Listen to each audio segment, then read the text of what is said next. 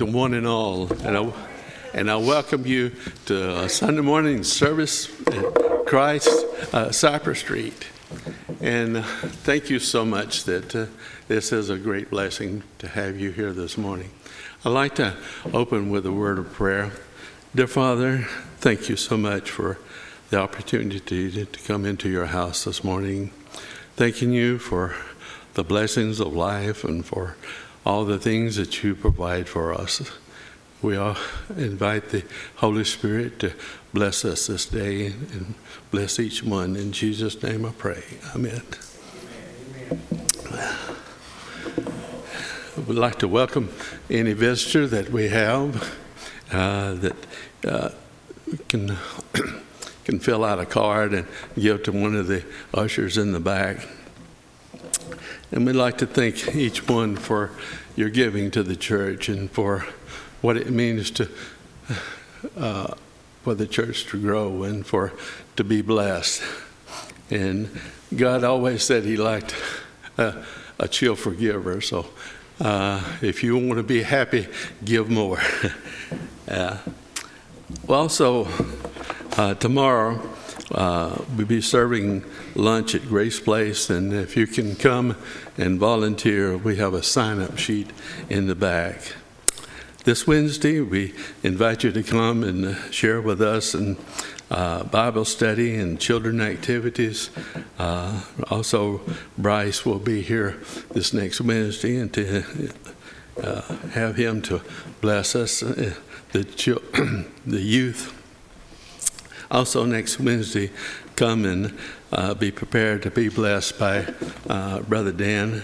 And also at 3 o'clock next uh, Sunday, we'll be singing at the guest house. Also, uh, kind of uh, let you inform you the fourth Sunday of August, we will be having a church wide uh, church dinner. Third Sunday, oh, excuse me, I'm sorry uh, third Sunday. Come and bring your appetite and then be prepared to be blessed and enjoy. We thank you for each one that here is here and joining the singing this morning.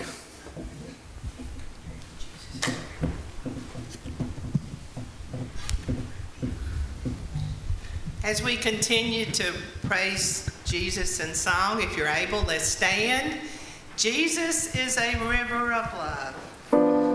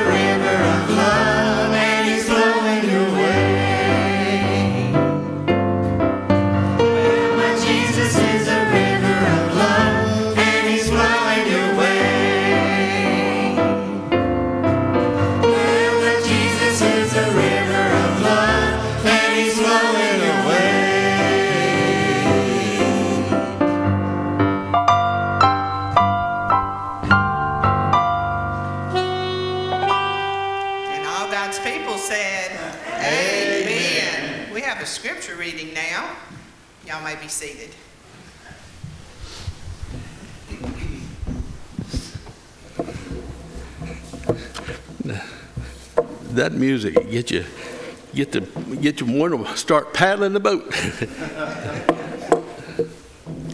uh, in our hymn book, uh, 235, "No Greater Love." As the Father has loved me, so I love you. Now remain, uh, in, remain in my love. If you obey my commandments, you'll remain in my love.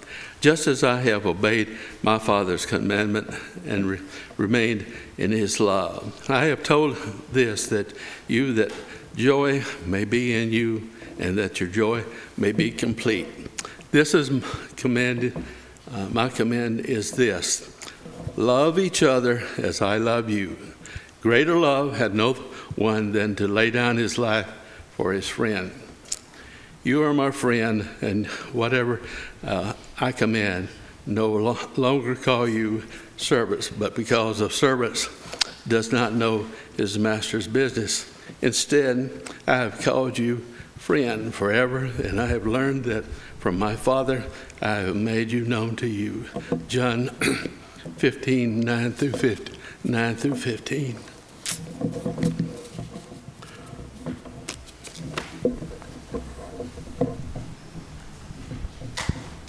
How deep the Father's love for us.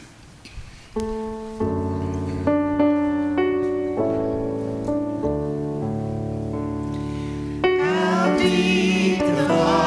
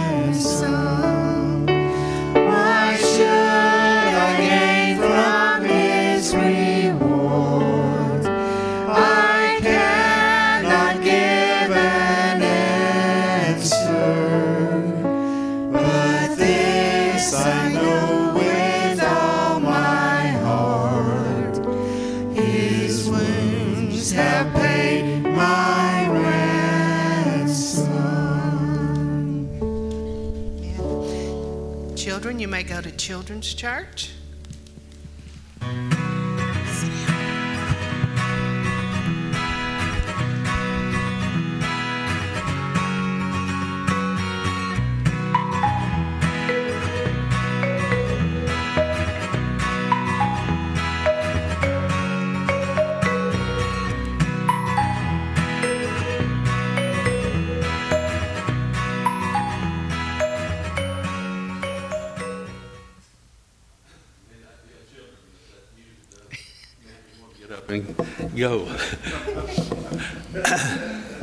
You know, prayer, we take for granted that uh, we may go through a formality, that uh, we may go say our nighttime prayers and God lay me down to sleep and rest my soul to keep.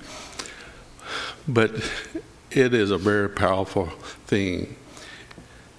Talking to God and conveying uh, our needs to Him and our wants, our desires, our needs of our families that uh, are the things that weigh upon our hearts and our minds that we should start out each day and close each day that with talking to God and conveying what we how we feel and how we uh, love Him and how uh, control our not control but to direct our paths in what we would go. Uh, in our uh, prayer needs is James Young, Barbara Smith, Pat Eads, Kaylee Nelson, uh, Nancy Boozer, Sandy Adams, Hunter Davis, and uh, this week the temperature is going to be in double digits. Each pray for each one for their safety that works outside, that has a job that uh, takes them outside. If you have health issues, I want to pray that God will protect you. Dear Father, we're thankful for this opportunity to come to you and to bring our needs before you. We love you and we pray that you will direct our paths as we walk each day. The people that we meet along the way, that you will uh, help us to interact with them, uh, acknowledge them as being a human being, as one of your children. We're thankful for Brother Dan and for his ministry and for his pastor here at Cypress Street. We're thankful for sending him our way, that you have blessed us in so many ways with him and his family and his wife. We're thankful for the song uh, that we sing that has been penned through the years that are meant to bless us and to inspire us and to help us to go forward. We love you and we trust that you will uh, meet our needs. Be with each one in this heat this next week. Help us to be always be mindful of your love and for your protection. In Jesus' name I thank you. Amen. If you're able, let's stand for our song right before the message. Think about his love. We'll sing two times.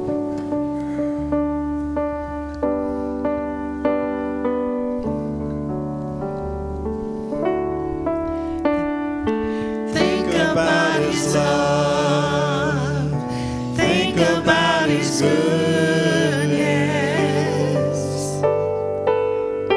Think about his grace that brought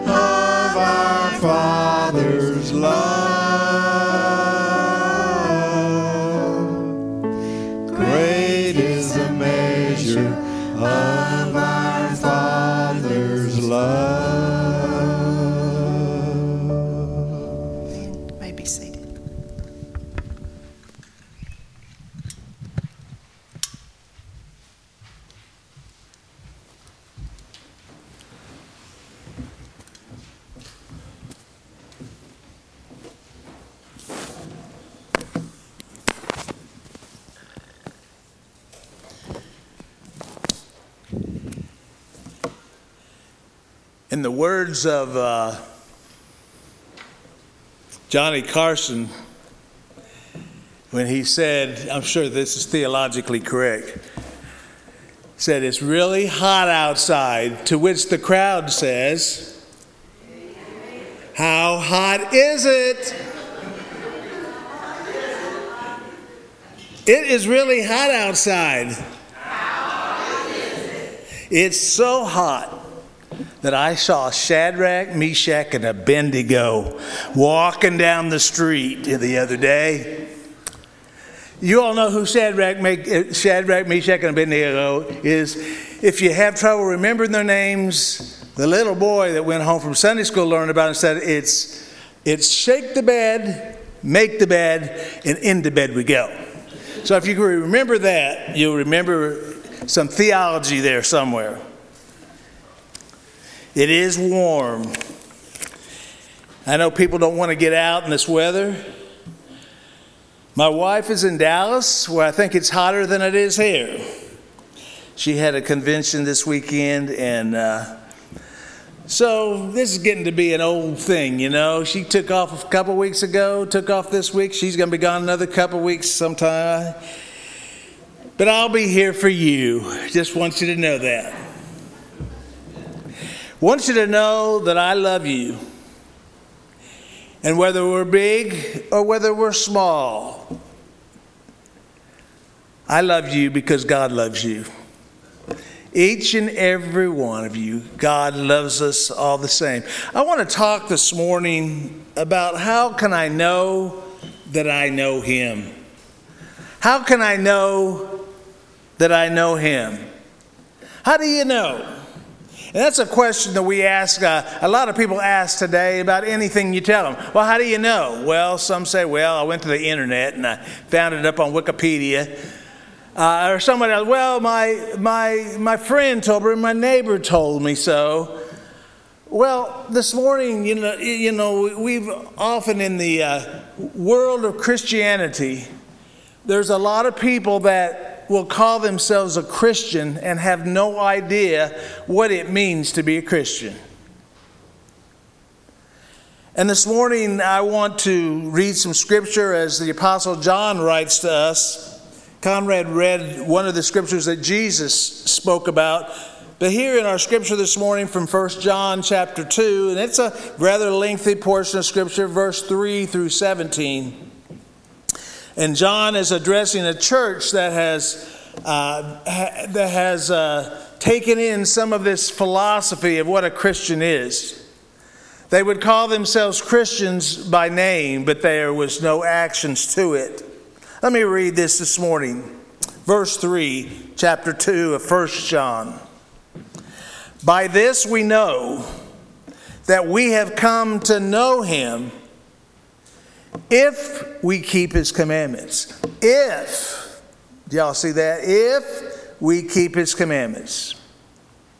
The one who says, I have come to know him, and does not keep his commandments, he's a liar. And the truth is not in him. But whoever keeps his word, in him the love of God has truly been perfected. By this we know that we are in him.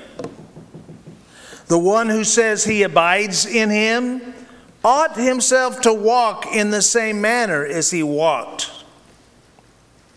Beloved, I am not writing a new commandment to you, but an old commandment, which you have had from the beginning.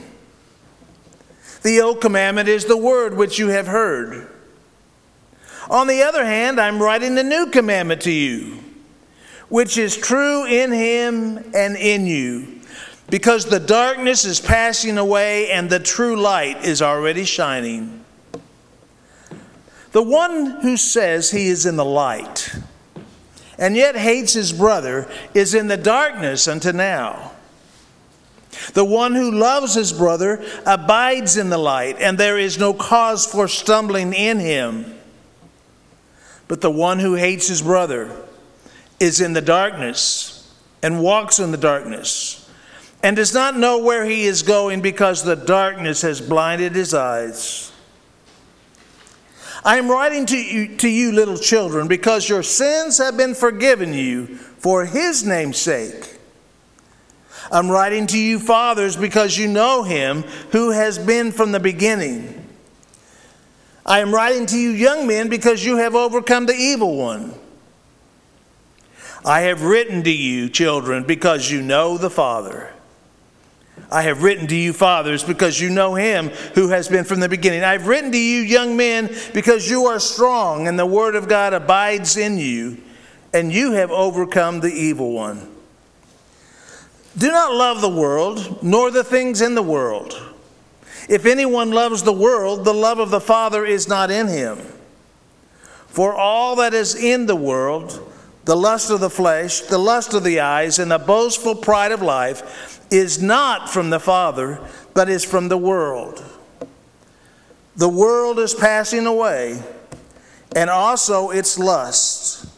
But the one who does the will of God lives. They live how long? Forever. Forever. This is the Word of God. Promises. This is one of the last of John's writings in his final days. This mature, old, original disciple of Jesus is now pulling together what he considers the evidence of Christianity itself. One of his emphases is knowledge, as he uses the word know many times. He uses it at least seven times in this passage. And he's writing to a church that were known as, in those days, Gnostics. And Gnostics had two characteristics they considered themselves more enlightened than others. And they also thought they had a spiritual inside track on spiritual superiority. Now, that would not be any of us, I'm sure. But because of their enlightenment, they began to distort many of the doctrines and the teachings of the early church. And as a result, they began leaving the church because their understanding was so far superior what they can learn from a church. And adding to this, they began to influence others into buying into their teachings. So John had to address this. Church, we have the same mentality today. You see, there's become in our culture a new understanding among believers that the Word of God is inadequate for our culture. A recent study revealed that only about 20% of believers saw their need to be in church. Barna also discovered that many believers did not take the Word of God literally. The Bible doesn't mean what it says they would say. Our culture is in a new discovery of what God meant when He gave us the Word of God. And that it was just a few people that actually wrote the words of the Bible. And it could be interpreted any way we decide. This was the group that John was addressing in our text. And it sounds to me like it's our culture today. I ran across this the other day as I was preparing. Someone wrote it, don't know who wrote it, it's anonymous. It says this First, we overlook evil, then, we permit evil, then, we legalize evil, then, we promote evil, then, we celebrate evil. Then we persecute those who still call it evil. The prophet Isaiah in the fifth chapter says, Woe unto them who call evil good and good evil. As I compare our culture today to the culture of John's time, there are so many similarities. I'm going to pick up in verse 3. Interestingly enough, John did not say, By this do we believe that we are Christians, or by this do we hope we are Christians. Now, John states, By this we know that we have come to know him. It means there is a personal, intimate knowledge of God that is available to Christ's followers.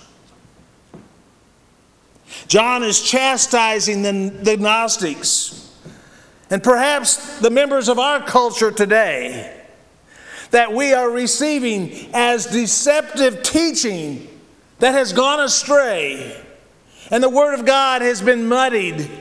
The church has been, has been, has been thrown into the mix of the rest of the world. John says, by this, and he's going to address this, by this we know that we have come to know him. I want to ask you, do you truly know him this morning? By this we know that we have come to know him if we keep his commandments. The one who says, I have come to know him, and does not keep his commandments, he says they're liars, and the truth is not in them. John is making the rubber meet the road in this early church that he's writing to. And he also lays it out for us today. Hundreds of years later, the sin is still sin, and God's commandments are still true today, and His word is pure. And if we know Him, our attempt to please Him and to obey His commandments will be a part of each and every one of us. There were some believers who said, I know Him but they didn't bear out the life of a believer. But whosoever keeps his word in him, the love of God has truly been perfected. And by this we know that we are in him. The one who says he abides in him ought also to walk in the same manner as Jesus walked. John gives us two evidences of being a true believer. And this is for us today. Don't let us fall into the new woke philosophy. People are just uh, coming up with different words all the time to describe this and that, and we don't know exactly what it means. But let's go back to the good old time relationship of the early church. If it was good enough for them, it ought to be good enough for us. Amen? Two evidences of being a true believer, as mentioned in this scripture. The number one was obedience. That's a word we don't like today. We don't want to be answerable to anybody. Kids don't want to be answerable to their parents, do they? Parents don't like to be answerable to their parents. It's a matter of we have lost respect for those that have brought us into this world. My mother said, I brought you into this world and I can take you out of this world. you got taken out once, didn't you, and brought back? John says throughout verses 3 through 6 that if we really know him, we will obey him. We've come to know him if we are keeping, present tense, are keeping. I believe the person that wants to follow Jesus is keeping his commandments. It expresses an idea of continual obedience. It's not something for Sundays.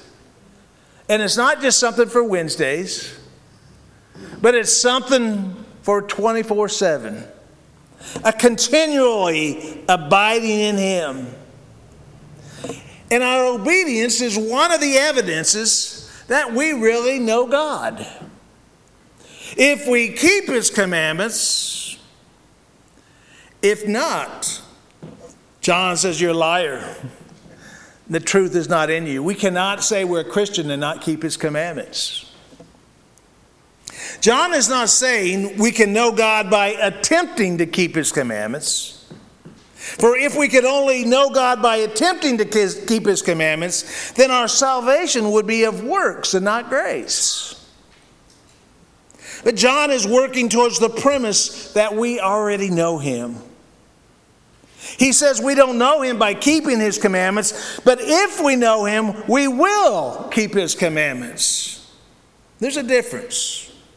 A difference in knowing His commandments and keeping His commandments. We're not saved by anything that we do. We're not saved by our goodness, although we'd like to be because we got good people here. Just bundle y'all up and take you to heaven with me, every one of you. That's not the way it works. We're not saved by climbing the ladder, a prestige, and being the success in life. That's not how we, that's not how we become a Christian either. John does not say that if we keep his commandments, we'll know him.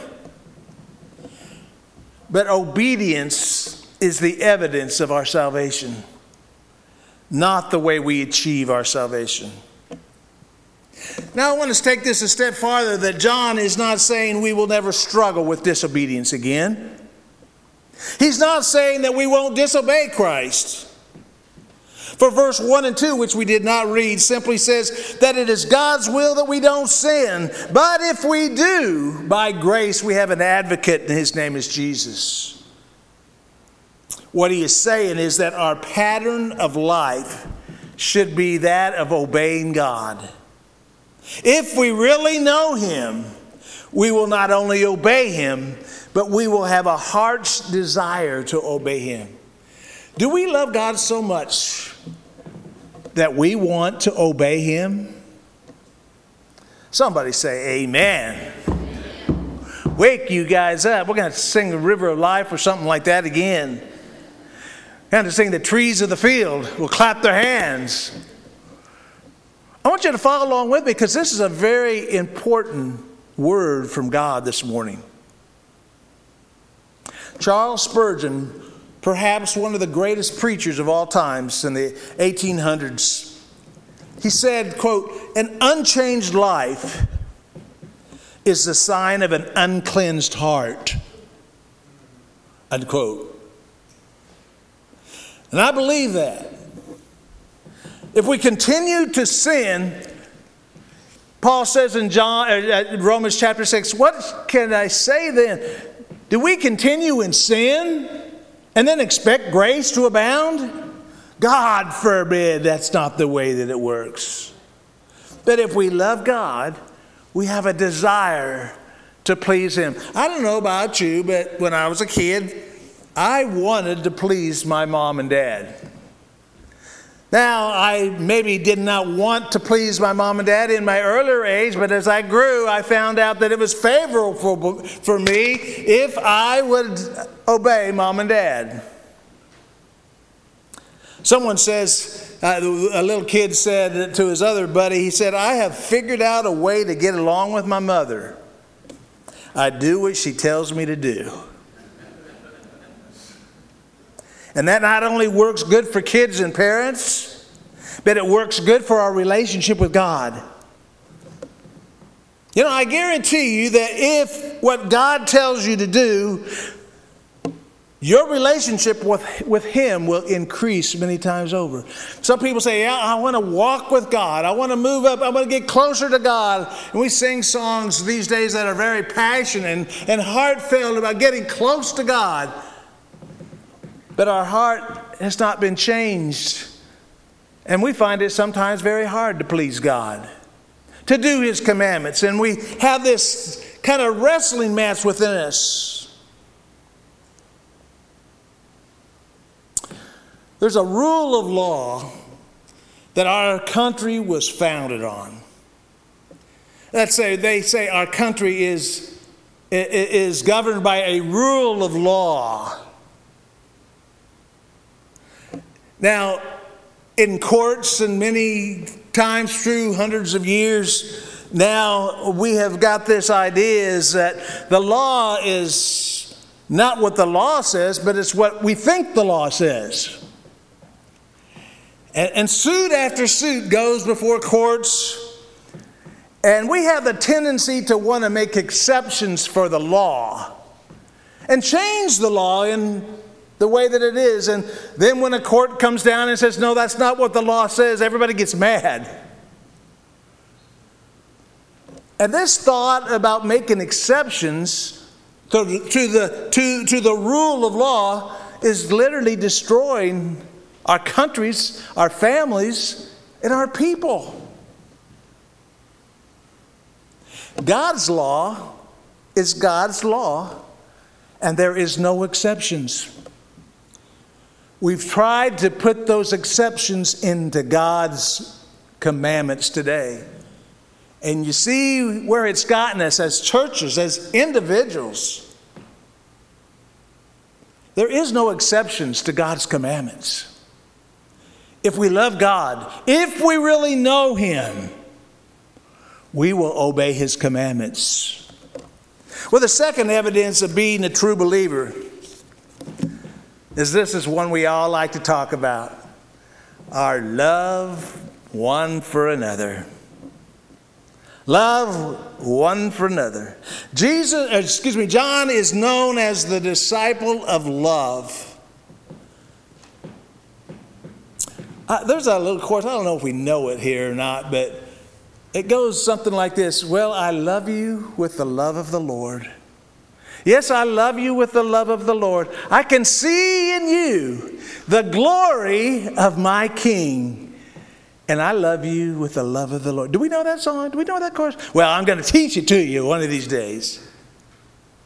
Because you know what? We ought to be able to say as we look at each other, and we're all different, but to realize because of my relationship with Jesus Christ, I love you. I love you.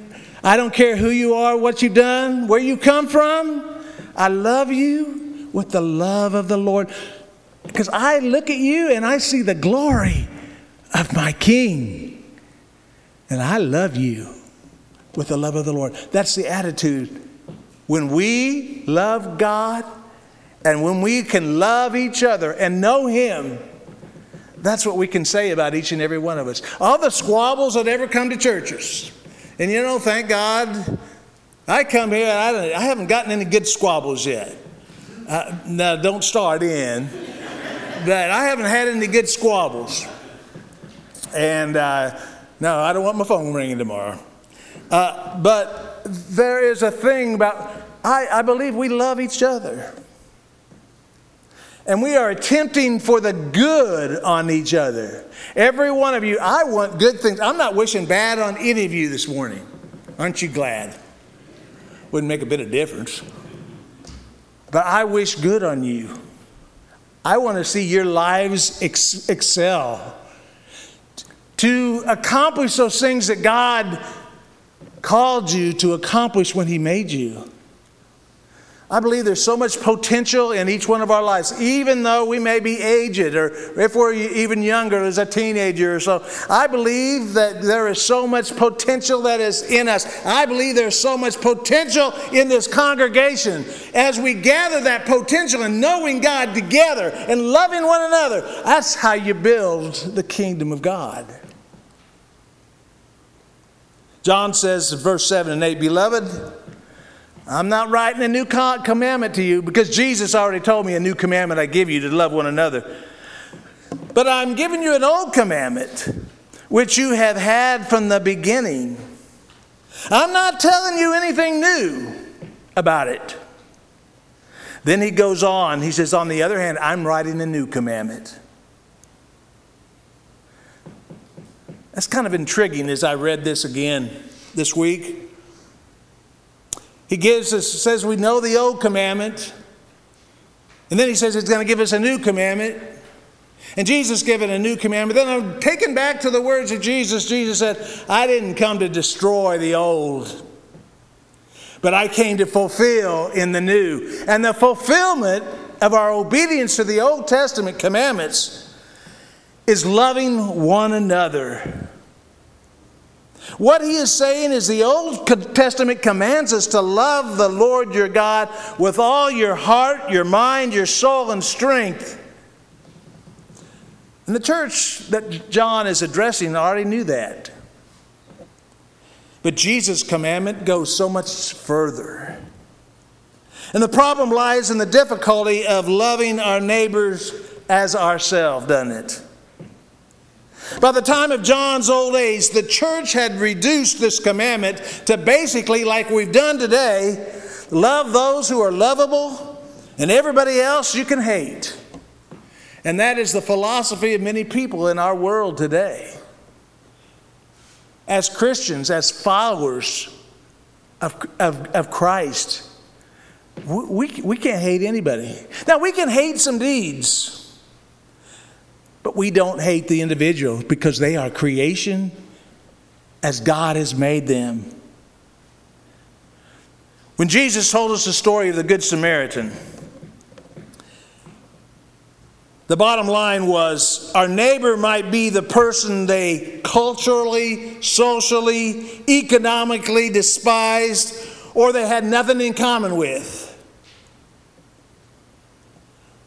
The Good Samaritan showed us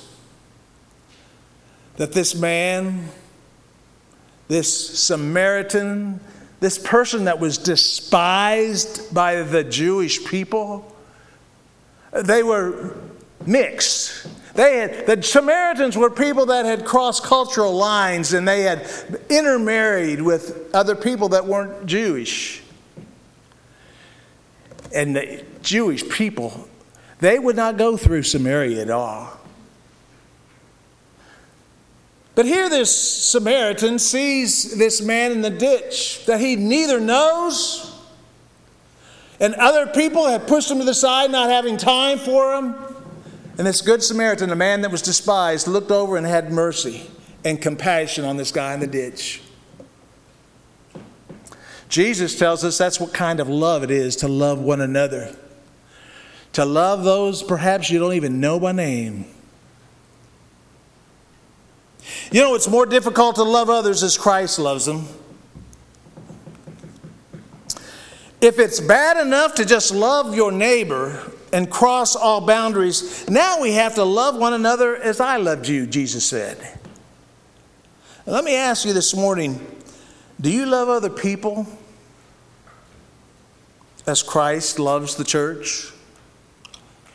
How much did Jesus love the church? Well, Jesus gave his life for his church, for his people. Jesus gave his life. What greater love could we have for one another? Scripturally, there is not room in a Christian's heart to hate people of any kind. There's no room in a Christian's heart to harbor bitterness, anger, jealousy, envy, or strife. And if we like the if we have these kind of problems, we're living very far below our privileges as Christians. I used to have a mentality if somebody didn't like me, I don't like them. Anybody here like that? I mean, don't hold their hands up.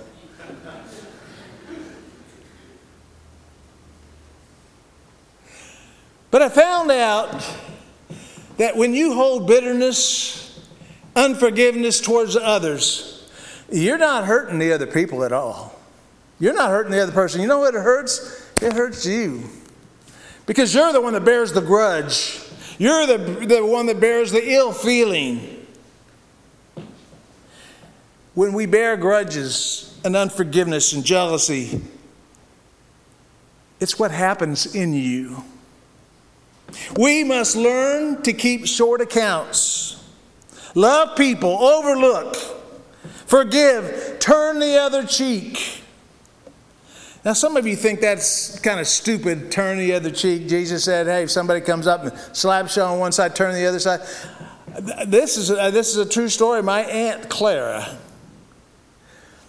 when her and my mother was growing up in a family of eight, they got into a disagreement, and my mother, my godly mother, turned and slapped my aunt in the face. Now, you have to know my Aunt Clara? She's so, so humble. And couldn't believe it happened, and she turned to my mother and said, Put one there too. You see, she'd been taught by her mother the scripture. And sometimes that's what we as Christians have to do. When somebody doesn't do you right, don't take it personally. Just do them better instead.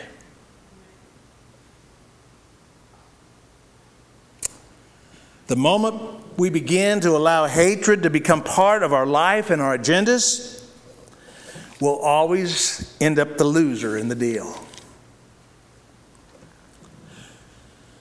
We know the commandment, but what we need to get rid of is all the exceptions, tearing down the fences. There are no exceptions to the key to the door to heaven. Did you know that? There's only one way to heaven, and that's through Jesus Christ, allowing Him to be lived out in our life that we may be a pattern to others, and that we may be an example that others would see the Father's love in us. Now, in verse 12 through 14, John addresses three groups of Christians.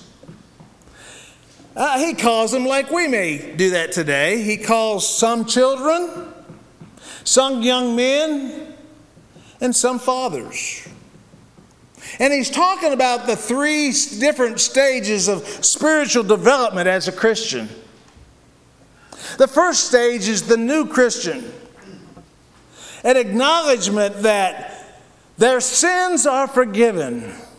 Anybody here want to acknowledge that? Amen. Anybody experience that here? Amen. The second stage then as as we grow in love with Jesus is realizing and utilizing understand the work of the Holy Spirit to empower us to overcome evil when it accosts you. Now, there are some that say, Sin you may, sin you must. If you don't, you'll surely bust. That's not in the book. But it's that we be overcomers of sin. And that when we are tempted, we know where to turn. We turn to the Holy Spirit's power in this to be overcomers of sin. That we do not have to live in sin. We can be overcomers of sin. Now, I want you to know that that overcoming sin is not in our own strength. Because I think sometimes we're all tempted there but it's how we escape that temptation. Get thee behind me, Satan. And allowing the Holy Spirit to empower us to say, No, Satan. How long has it been since you've said no to Satan? Don't raise your hand. I believe the one that is striving to know Christ and to move closer to Him in knowing Him Satan is working all that much harder on you this morning and on us.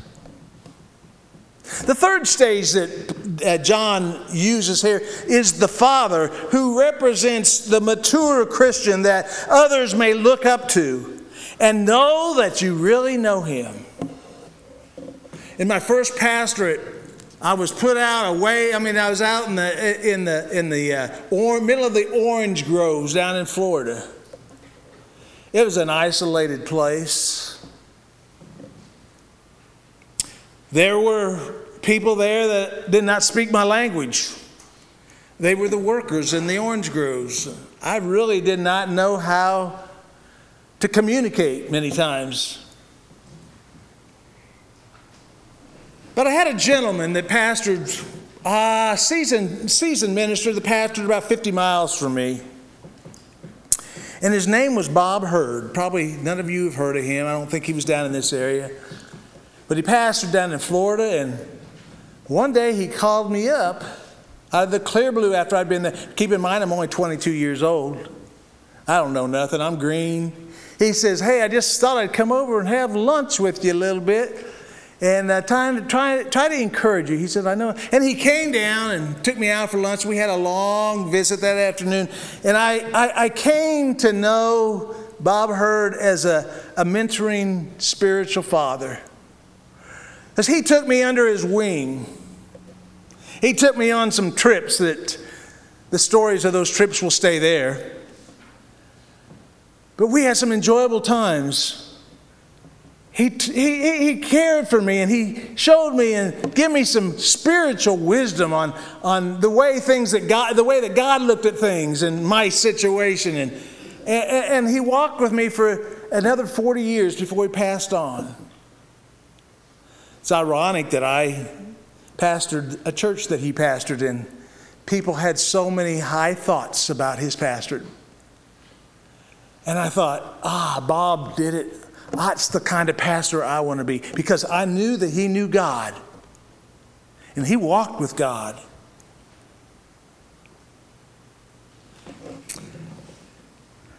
I uh, think that this is a good reminder to us today that the Word of God means what it says. It was inspired by men who listened to God because they knew Him.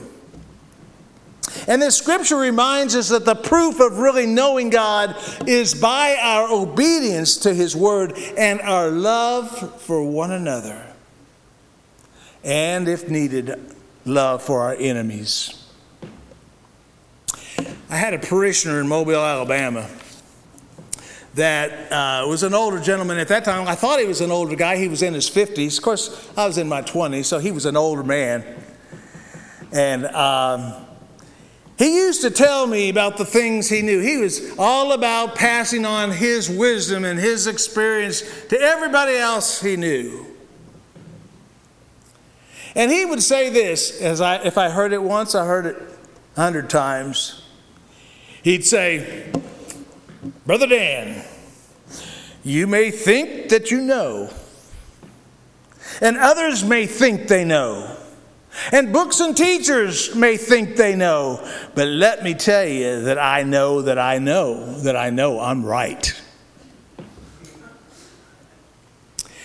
I, have never had a man with more firmer conviction on the things that he would tell me. And I want you to know that I am so glad that I know that I know that I know that I know Jesus Christ this morning because I have a doorway to heaven.